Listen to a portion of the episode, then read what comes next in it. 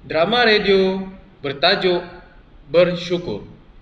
Barisan pelakon Ayah Ferdi Fauzi, Abang Faizal Mukhtar, Ana Najwa Rahman, narrator kartunis Desa. Ana masuk ke dalam rumah dan mencampakkan bagnya ke atas sofa. Dia duduk di sofa sambil membuka stokin sekolahnya. Ayahnya keluar dari dapur selepas mendengar Ana pulang. Dia duduk di sofa berhadapan dengan Ana. Anak dah balik? Dah makan belum kat sekolah tadi? Ya, dah makan. Kat sekolah okey tak? Banyak kerja? Okey je, tak banyak pun. Kenapa ni? Tak ada mood ke? Hmm. Ana nak telefon baru boleh tak ayah? Telefon ni dah lama lah. Dah ketinggalan zaman. Kenapa? Ayah tengok elok je lagi telefon tu. Tak okey dah. Sekarang ni semua orang pakai iPhone. Ana je pakai Vivo ni. Kat sekolah dah tak ada orang pakai Android tau ayah. Mereka orang senang. Kita tak Ana. Alah, ayah bukan tak kerja. Mestilah ayah ada duit. Tapi duit ayah tak banyak. Hmm. Berapa telif- harga telefon yang Ana nak tu? RM3,000 je. RM3,000? Mahal tu Ana. Kamu nak buat apa telefon mahal-mahal?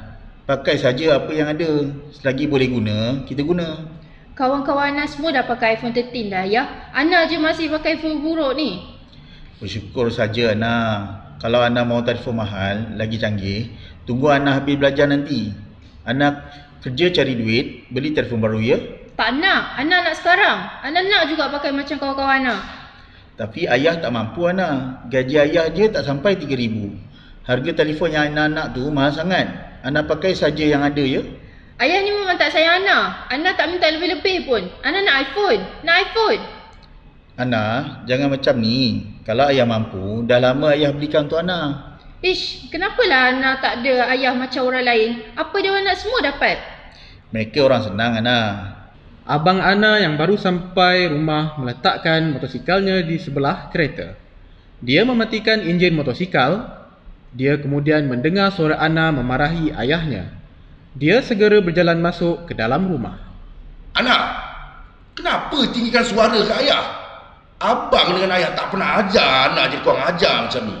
Abang tanyalah ayah kenapa Ana macam ni? Semua sebab ayah. Kenapa ayah? Kenapa anak macam ni? Hmm, Ana nak telefon baru. Tapi ayah tak mampu nak belikan untuk dia. Berapa harga telefon tu?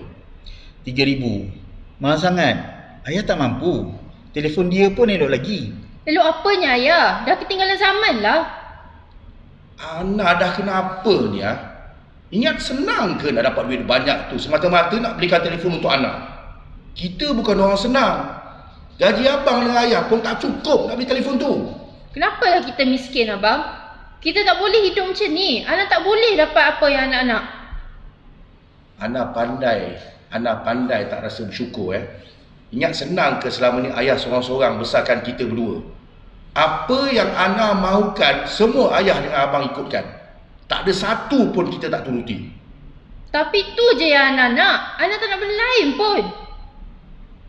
Abang dengan abah boleh belikan. Tapi tunggu Ana lulus SPN straight A dulu. Kalau Ana lulus, abang sendiri yang akan belikan untuk Ana. Abang tak tipu. Ya?